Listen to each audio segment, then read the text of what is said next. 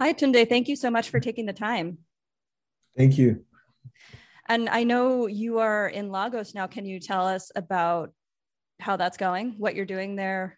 Oh, I'm actually not in Lagos. I um I was supposed to fly two weeks ago or so, and my COVID result didn't come in time. So Oh, okay. I, yeah, so I just postponed my flight till um, a couple of months from now, next month or something. Okay, cool. Well, Yeah. can you tell us about where you grew up and what you ate? Yeah, I grew up in Lagos. Um, I ate um, like regional Western Nigerian food, I guess. So I'm Yoruba, um, so I eat Yoruba food. My mom is um, Edo, so I ate that food as well. My dad is also part Efik, so I ate that as well. So I ate like Yoruba Efik and sort of um, the Delta region food, so Edo Itsekiri food, and then we ate like uh, I guess white food too. You know, yeah. Which white food? Um. Uh. Well, we used to when when we were growing up, we used to call it like breakfast things. Uh-huh. But when I came here, I learned that was like lunch meats and shit like that. So like sausages and um hams and stuff like that. So we ate that. But uh, so it was like a mix. We had like we usually like ate would eat that on Sundays. Like my dad would cook and we'll go out to this like store. Um my dad would like buy a whole, a whole bunch of things and then he'll cook. And then we also ate, you know, like pasta.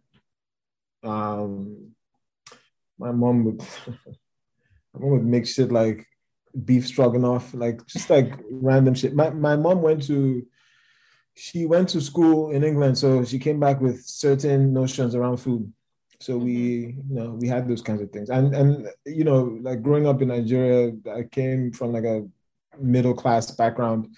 That wasn't, you know, it wasn't um out of the norm, you know, for folks to eat that kind of stuff. So like cereals and uh you know pancakes um stuff like that plus we also watched a lot of american television with that kind of stuff on on the tv Right. So- Right. Yeah. And, you know, you self identify as an artist, a cook, and a writer. And I wanted to ask which which were you first and how did the rest come?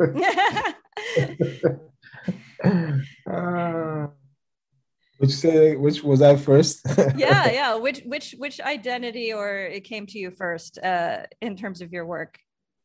right um i don't know how to answer that question i feel like I, I you know i feel like it just de- depends on who i'm who i am um talking to i think i say i'm an artist because it's just easier to convey what i'm trying to do i remember like i was trying to raise money for a restaurant Right. and I was telling people that this restaurant is not going to make any money.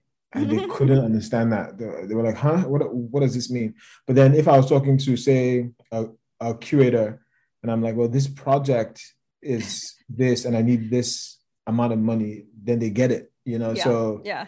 it just depends on who who I'm talking to. But yeah, so um, I guess in the chronology of like what is on public record, Yeah. the artist came last and it's probably still not on record. So maybe this is the first time. So yeah.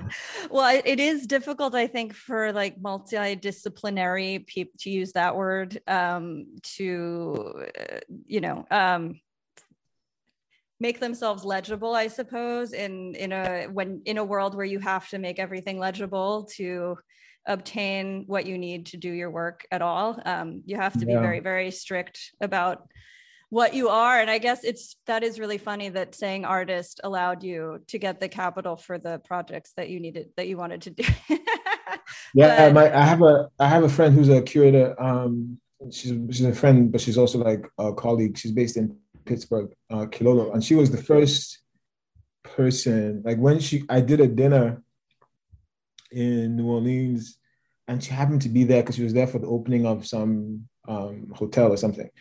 And she had read about it and she just came through.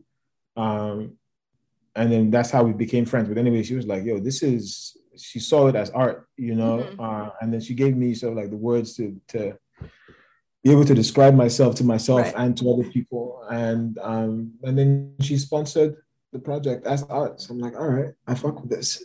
right, and um, your work focuses, you know, on power, colonialism, capitalism, racism. You've written for food sections and food outlets, but lately you've been self-publishing. I wanted to ask if that was a conscious decision to move out of traditional media or um, you know, whether this is something that it, it, you're just not finding the space in, in food media.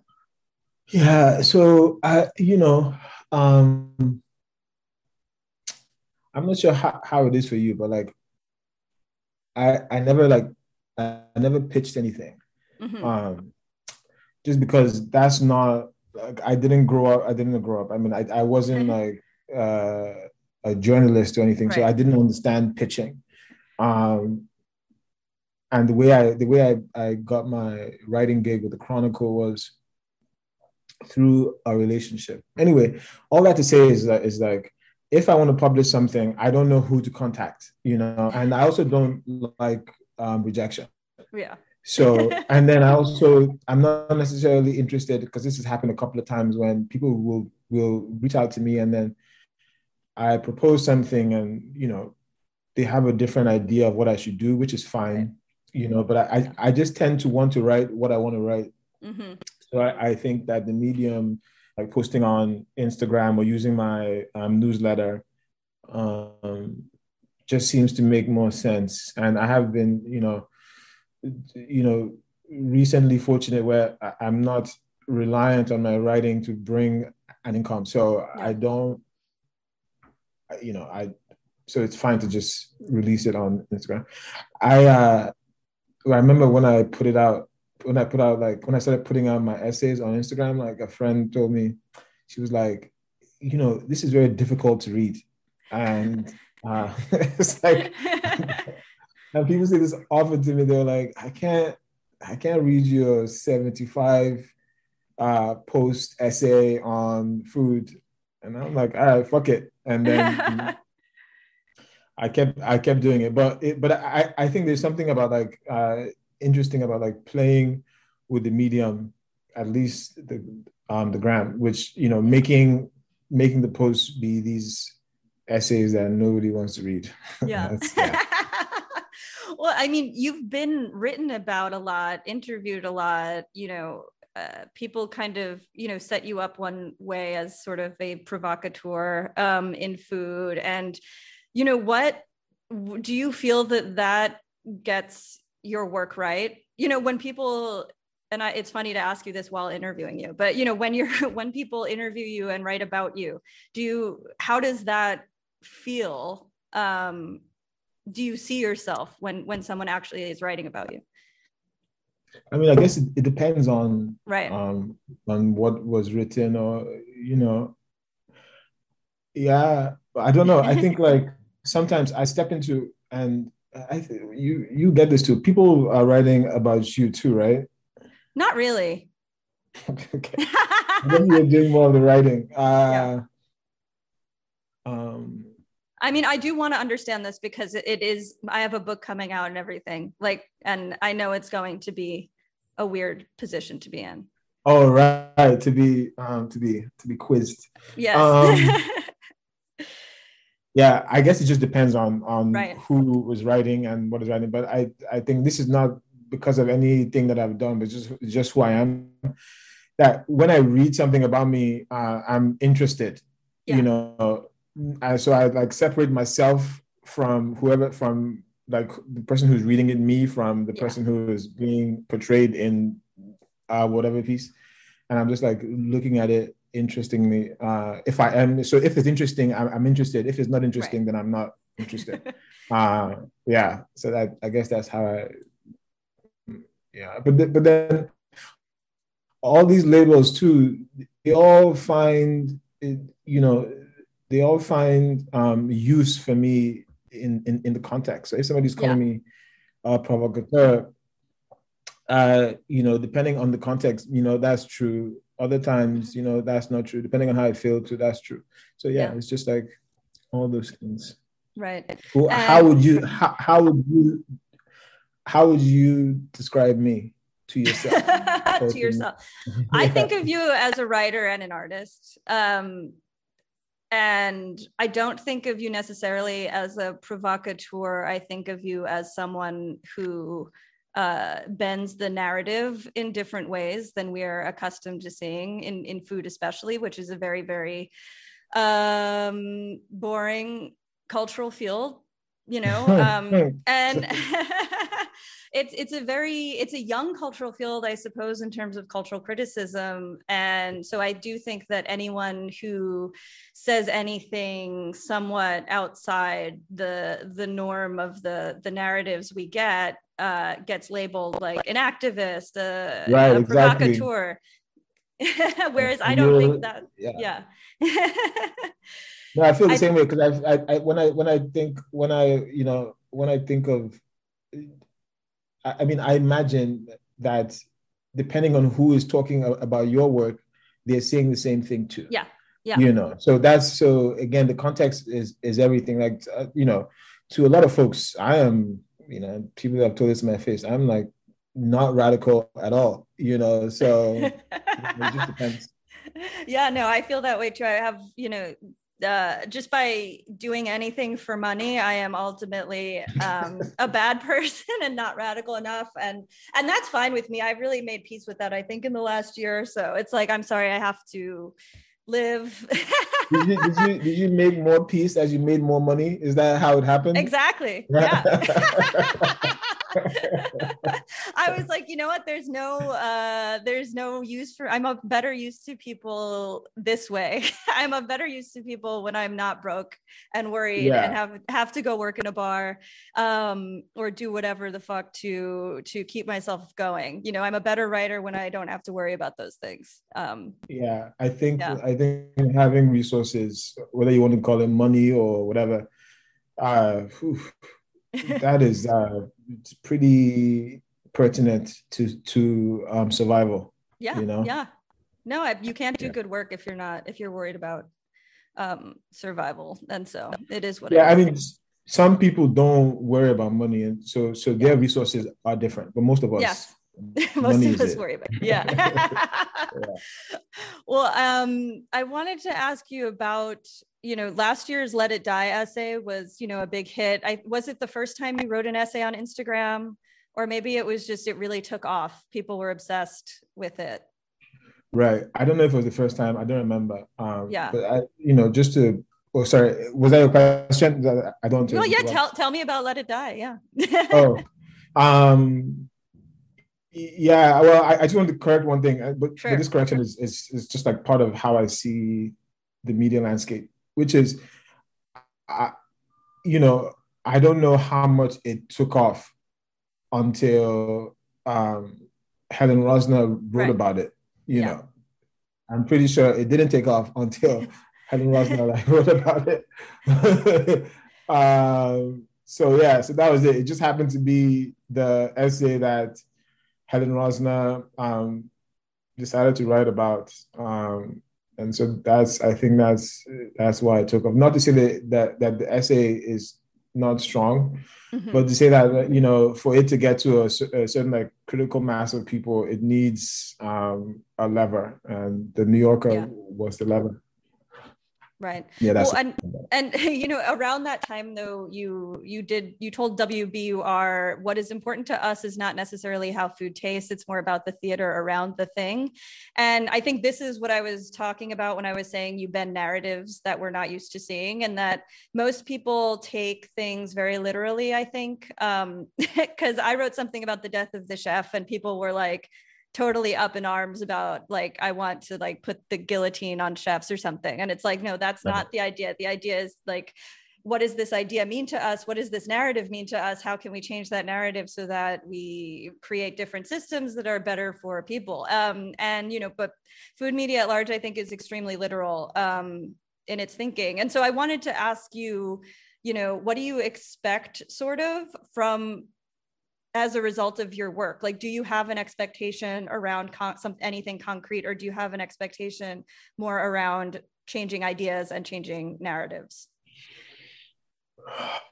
Um it, yeah so i think that i'm interested in like really big things. Yeah. Like to be very specific i'm interested in like changing the material conditions of uh, people who are disenfranchised, but specifically people in Nigeria, West Africa, Africa, Sub-Saharan Africa, you know, that that is like my interest. Right. Uh, so do I think um, writing Let It Die is gonna do that? No. Do I think no. like any of the dinner series that I do? No. You know, do I even think that any of the work that I do affects the material conditions of folks in such a way as to like change them permanently or even temporarily no uh, but then uh, maybe people impacted by some of the work to think differently mm-hmm. to act differently on an individual scale and depending on their sphere of influence have that different action influence other people i think possibly you know yeah. um yeah that's what i think yeah. No, and in your um, recent essay about returning to your home of Nigeria, you write all these convoluted numbers to say that Nigeria is fucked and it is this fuckness that is termed underdevelopment. And, you know, and uh, I love this essay. Um, it was such an immediate um, you know, it was just really good. the writing was really good. Thank you. Um, and so, you know, there are so many types of food system futures that are discussed from the global north perspective. And I saw connections between this piece and your piece, What is Profit and How is It Made, where you wrote, for capitalist food production to flourish, it has to eliminate indigenous food production. And one important way this dismantling occurs is through displacement.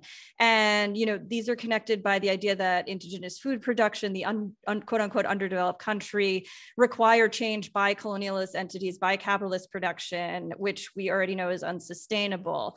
And, you know, so much of what I get stuck on right now in my writing is that one of the only ways we've created like concrete responses to these problems and to these structures developed by colonialism is that we have like fair trade food and we have these other food projects working the global south. Like you've worked with burlap and barrel i you know um, and it's kind of just a retinkering of the old systems where you know the capital is still concentrated somewhere else. It's just through these sort of you know um, really kind means that we are kind of trying to make more equity there. And so, you know, I guess I wanted to ask you what, you know, what do you think of these kinds of food projects? You know, what are the limits of working with them and what are the possibilities of working with them? Yeah, wow. Um, yeah, I think that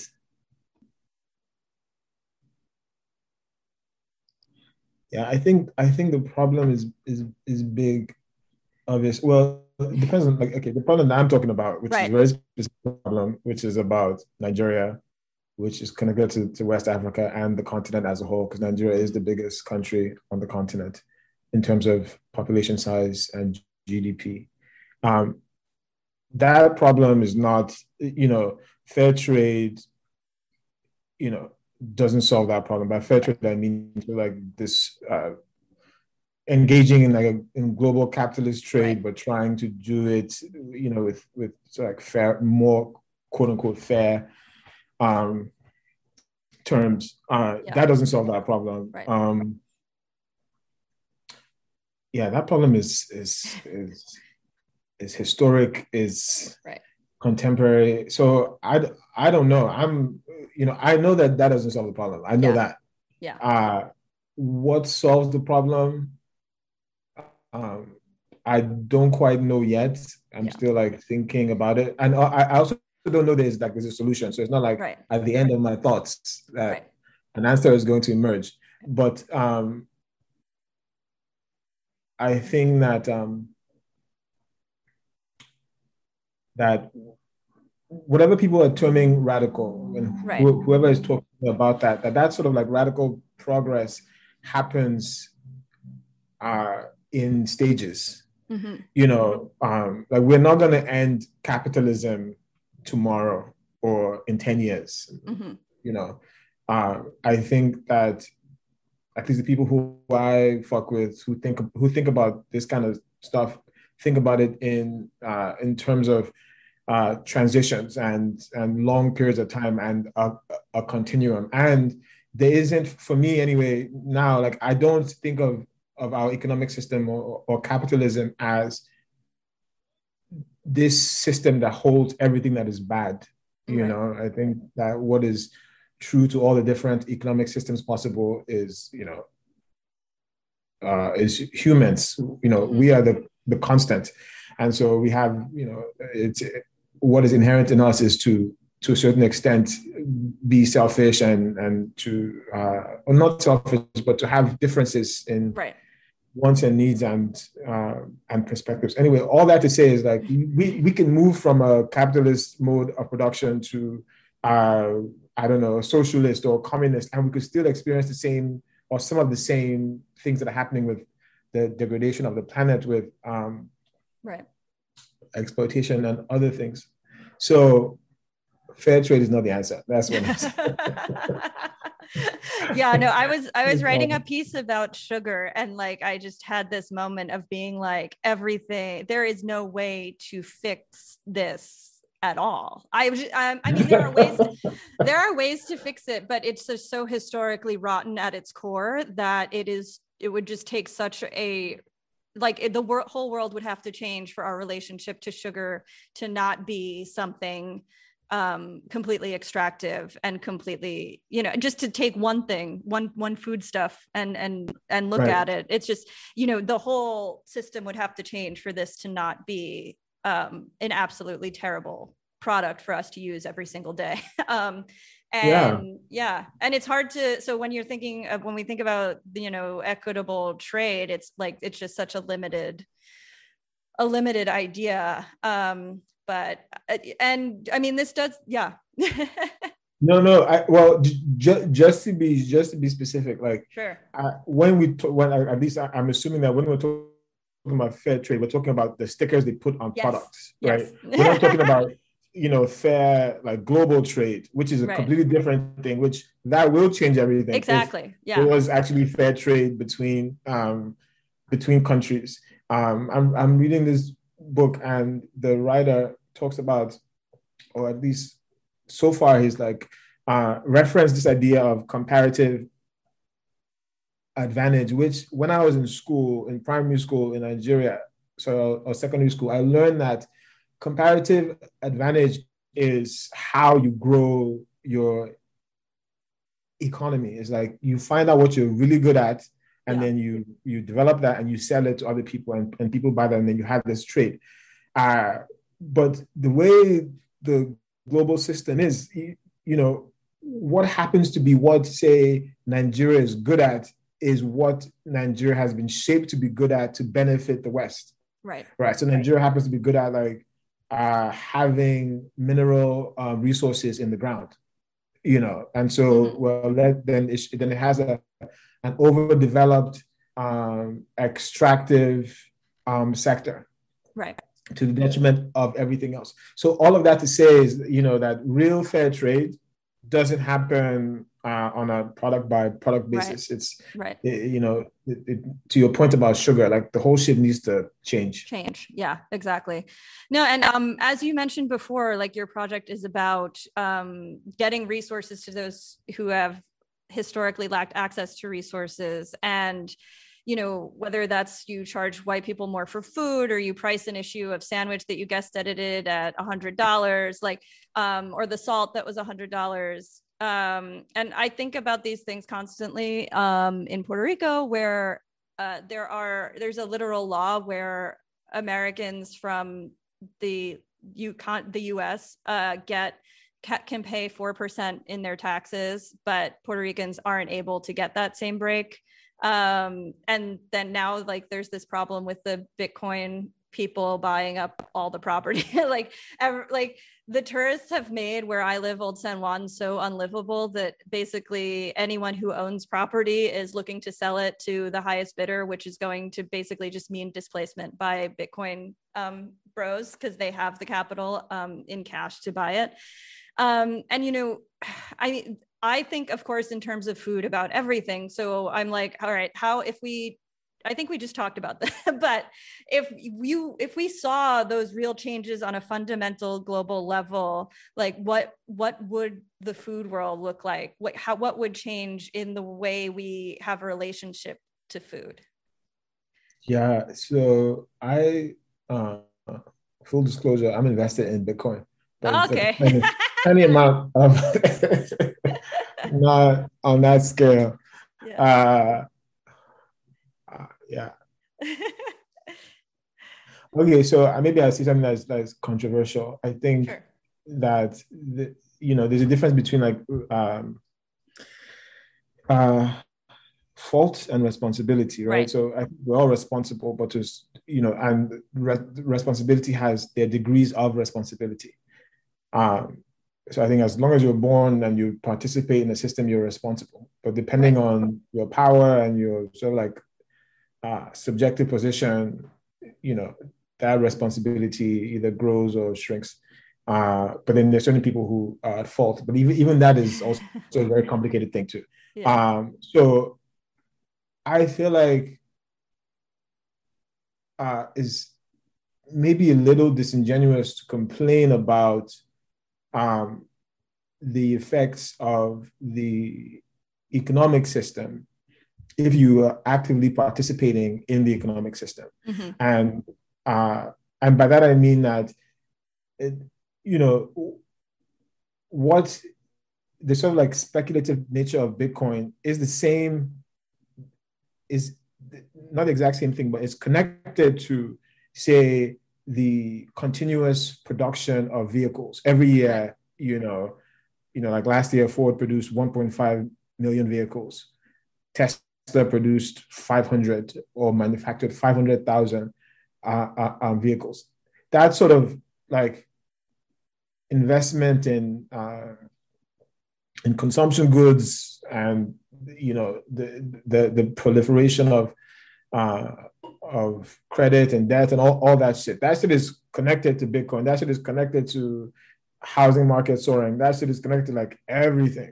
So we mm-hmm. can't like pick and choose. Well, we can pick and choose if we want to, right. but the truth is that like it's all connected. So yeah, um, of course that's what's going to happen in certain uh, in certain um, communities because that's what money does in this economic system.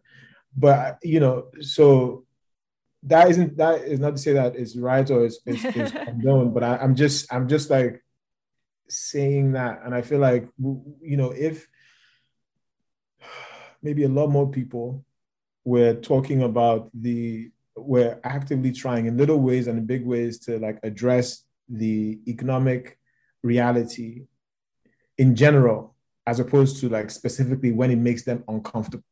Right. um then then you know things will be i don't know about better but things may be different. Um and yeah I, I i'm i'm also just not very interested ex- in the food system as right as as a lens to experience transformation just because it's connected to everything else mm-hmm. and um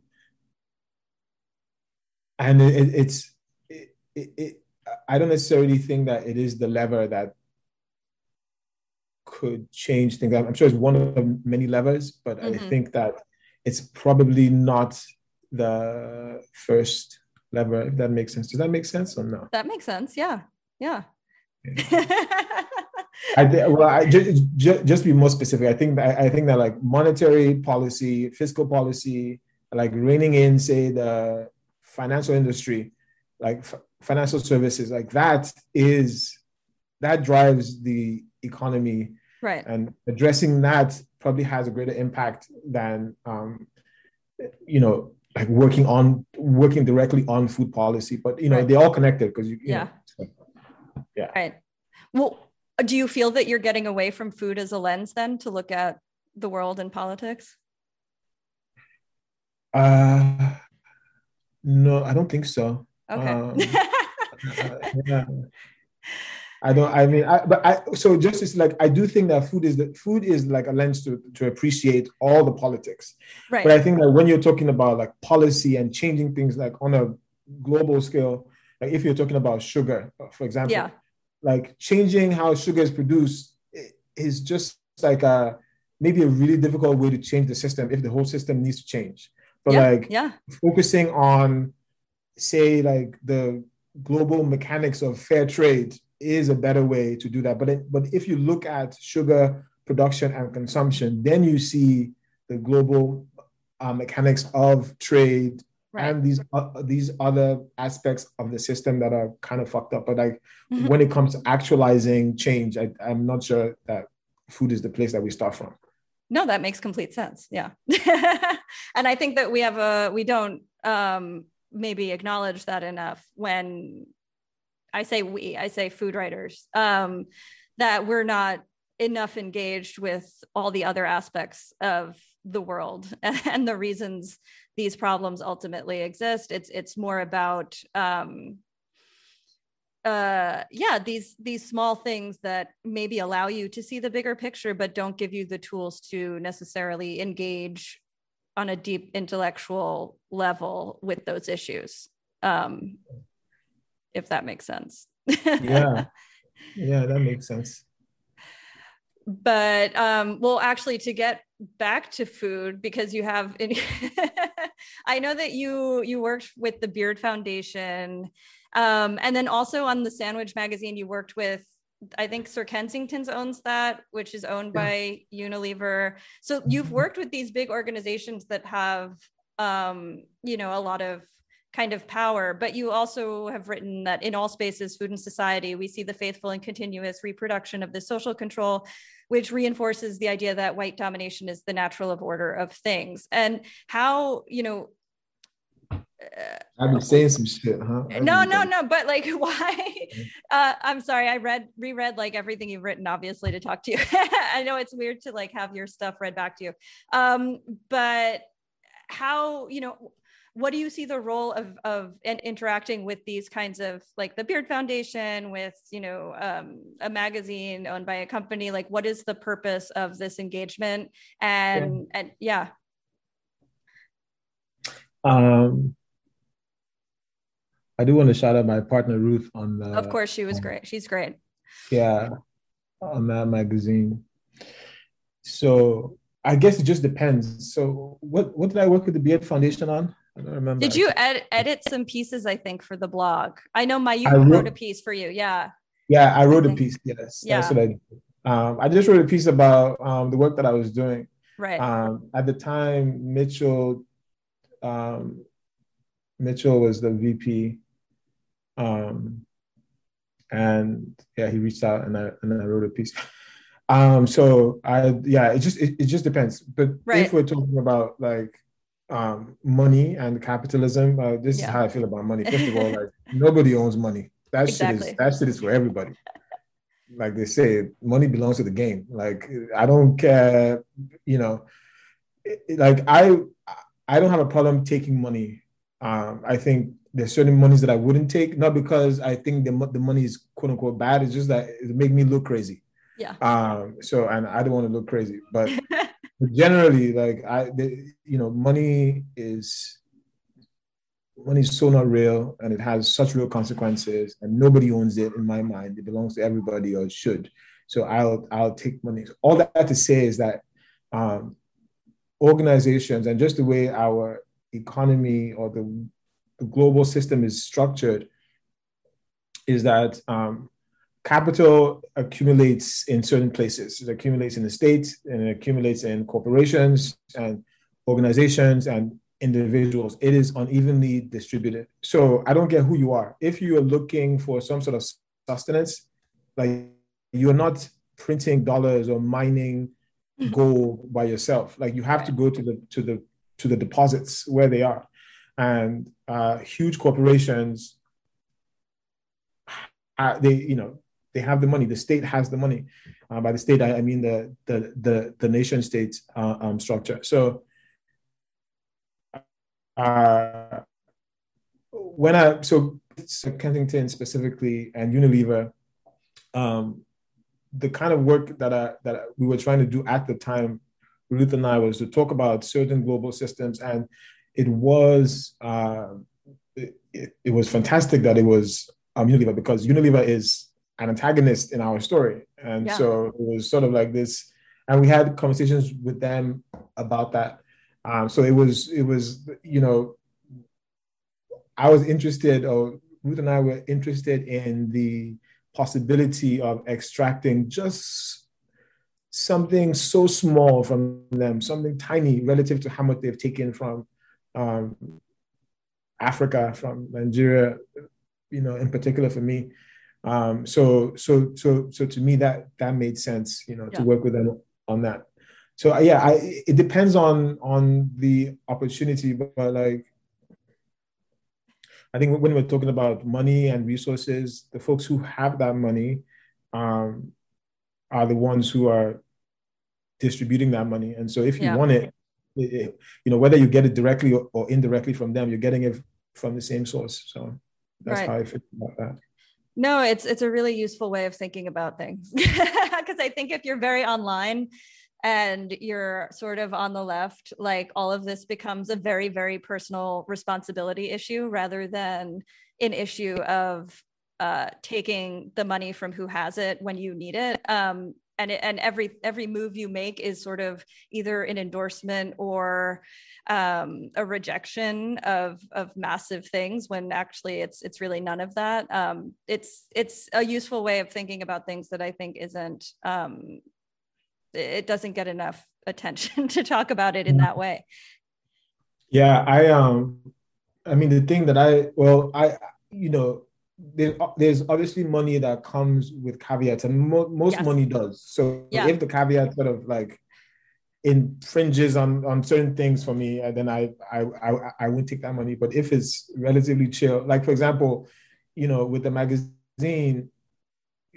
you know I think they told us that we couldn't like specifically like we couldn't make the whole magazine about um Unilever as an mm-hmm. evil corporation.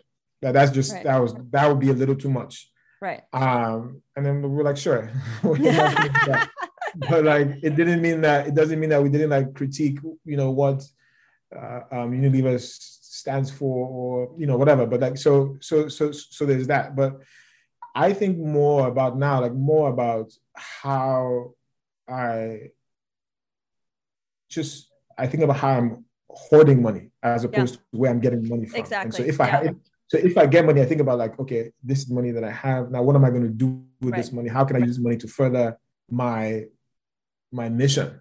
Mm-hmm. You know? Yeah. Um, and then I think in that way, you know, I think of my stewardship of resources as opposed to wondering about the optics right. which is like how do i get it which i do but you know you know i'm i'm less interested in the optics and more interested in like how the money that i have can maybe do something different right but it's sort of a small number that you know that's that's extremely useful um thank you for that for that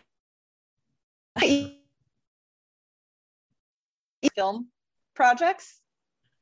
I'm sorry, I lost like the first part of that question. You've are you working more in film now?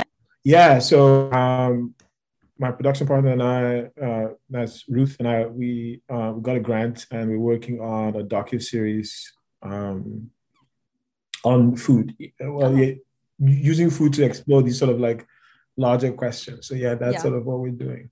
That's exciting. Yeah. yeah. Um, and speaking and, of speaking of money, and sorry, just one thing. Yeah, speaking yeah. Of money and and and like the grant, you know, we got money from a, a couple of foundations. You know, these foundations are so you have people who you know maybe take money from foundations, but then criticize uh, how other people make their money. Well, foundations, right. a lot of them are invested in the stock market. I don't right. care if you're invested in ESGs, you know, or whatever. Like you're invested in in a very speculative uh, medium, and that sort of like speculation, that sort of idle capital that is is sitting in bank accounts or on, uh, you know, what do you call them, uh, in ledgers, that is money that is, or that is a system that is uh, deeply exploitative. Right. You know, so we don't get to pick and choose. Well, I, you know, I try not to, um, especially with money. Um, and I just think about how the money that I have, again, to what I said, can be used differently. So, yeah. Right. And for you, is cooking a political act? Like just at home, just chilling and, and cooking? Is cooking in general. I ask this oh. question to everyone, and just it it's usually just a kind of a Rorschach test of what they think of the words cooking and the words political. I don't know. I mean, like if I'm yeah. just at the crib, just like cooking by myself, uh, no. Yeah. Uh, if I'm doing a dinner series or something, then possibly. Um, mm, yeah, I don't think of like I could be wrong, but I don't think of cooking. I I think like identity is political. Mm-hmm. And I think that so sometimes just being is political, but all of this is contextual. Like your right. identity in a particular place is political. Mm-hmm. Uh, but I don't think of cooking as an identity. I think of cooking as like, yeah, it's a, as an act, but I think like, I don't think of necessarily um, actions as inherently political. Right. Um, I think most things are contextual. I think, if not mm-hmm. everything. So it just depends on the context. Yeah. Yeah. Yeah. Well, thank you so much for taking the time today. Yeah, I have a I have a question for you. Actually. Okay. yeah. Do you want to uh, ask me while we're recording? Or yeah, yeah, yeah. Okay. Um, so like something that is just fascinating about to me about about your work is, uh, and I could be wrong, because I get you your, your newsletter, but I don't read it like every week. Okay.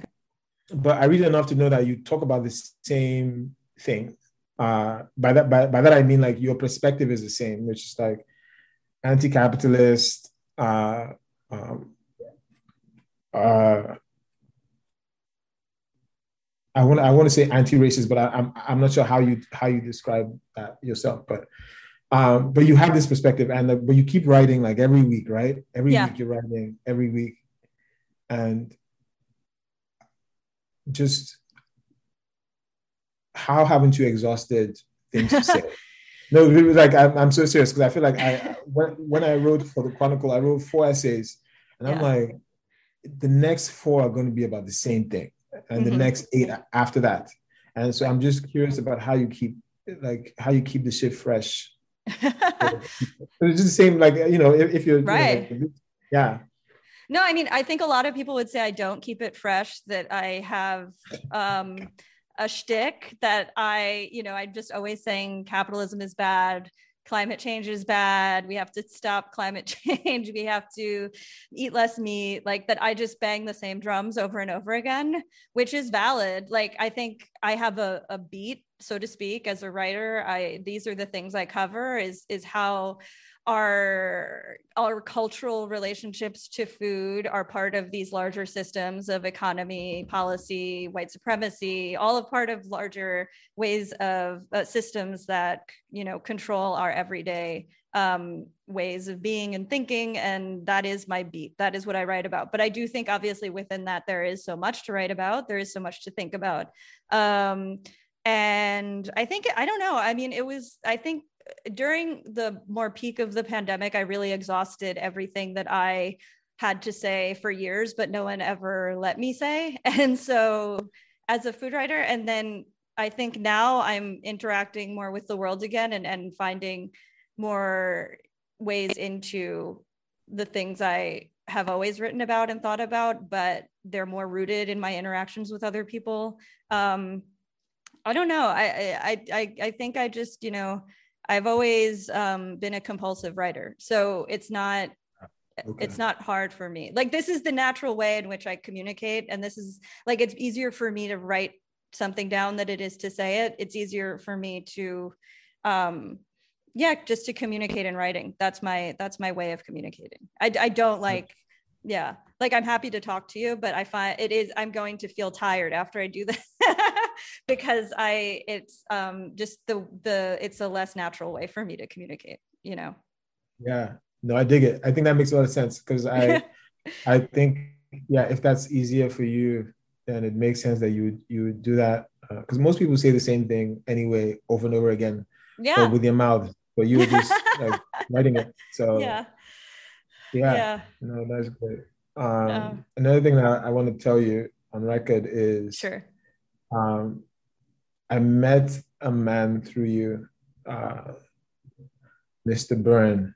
Mark, Mark Byrne. Yeah, from Good Vodka. I was in I was in Lagos. So this is a super short story. Sure. I we were filming um, for the docu series in, in not in Lagos in Kogi State, which is like central Nigeria, and we had this really delicious um, local drink and I was, you know, I was blown, I was blown away by it, and I and I just kept thinking like, "Fuck, this is so delicious! Like, I need to fucking bottle this and sell it or something." and then I was in Lagos a couple of like a month after, and I was I was reading, I had read the interview that you did with him, and then I'm like, I need to call this man or email this man and see if he'll work with me. So I emailed him, and he agreed to work with me. So um, I don't know, sometime in some soon future, we'll be releasing a like a Nigerian palm-based spirit. Uh, oh, that's amazing. Yeah, but that it you know the it's not a it's not like a commercially viable product. You know, it's just uh, it's a I guess it's a project about right. exploitation again. Yeah, yeah. So yeah. well, good vodka is basically that as well it's more like a i mean it's a product and it's a commercial product but it's also more about like how uh, spirits exist and and are made and are you you know the history of of spirits is it's usually made from uh, waste rather than growing things to make spirits which is a bad way of doing it mm. um yeah. but that's amazing i love that i love talking about and maybe when it comes out we'll talk again but um i love talking about spirits um, I love talking about alcohol um, because I do think people have a really like weird and complicated relationship to it, obviously. Um, but it's nice to talk about it um, on a level of like appreciation rather than like the very, very American perspective on alcohol, which is like wildly problematic. Where yeah. it's just, yeah. I don't know much about spirits. I just know, like, to the point, to the early point about, about seeing all the systems and everything. I just know that, like, just like a really small thing, like you know, um, the indigenous production of ogogoro is at scale. Like that shit is happening. You know, folks are in in the Niger Delta region of Nigeria are servicing like half the country uh, with this shit, and they're doing it from these small small camps, all these different small camps by by the by the water. And so just thinking about thinking about what that means and thinking about how uh, the disparity that exists between, say, like African production and European um, production is what inspires me to to do this kind of thing, as opposed to like the actual, you know, food product or beverage product. So yeah, I, I I'm excited about it. That's awesome. Yeah. well, thank you again. I'm so excited about that and everything Absolutely. else. Thank you. Thank you.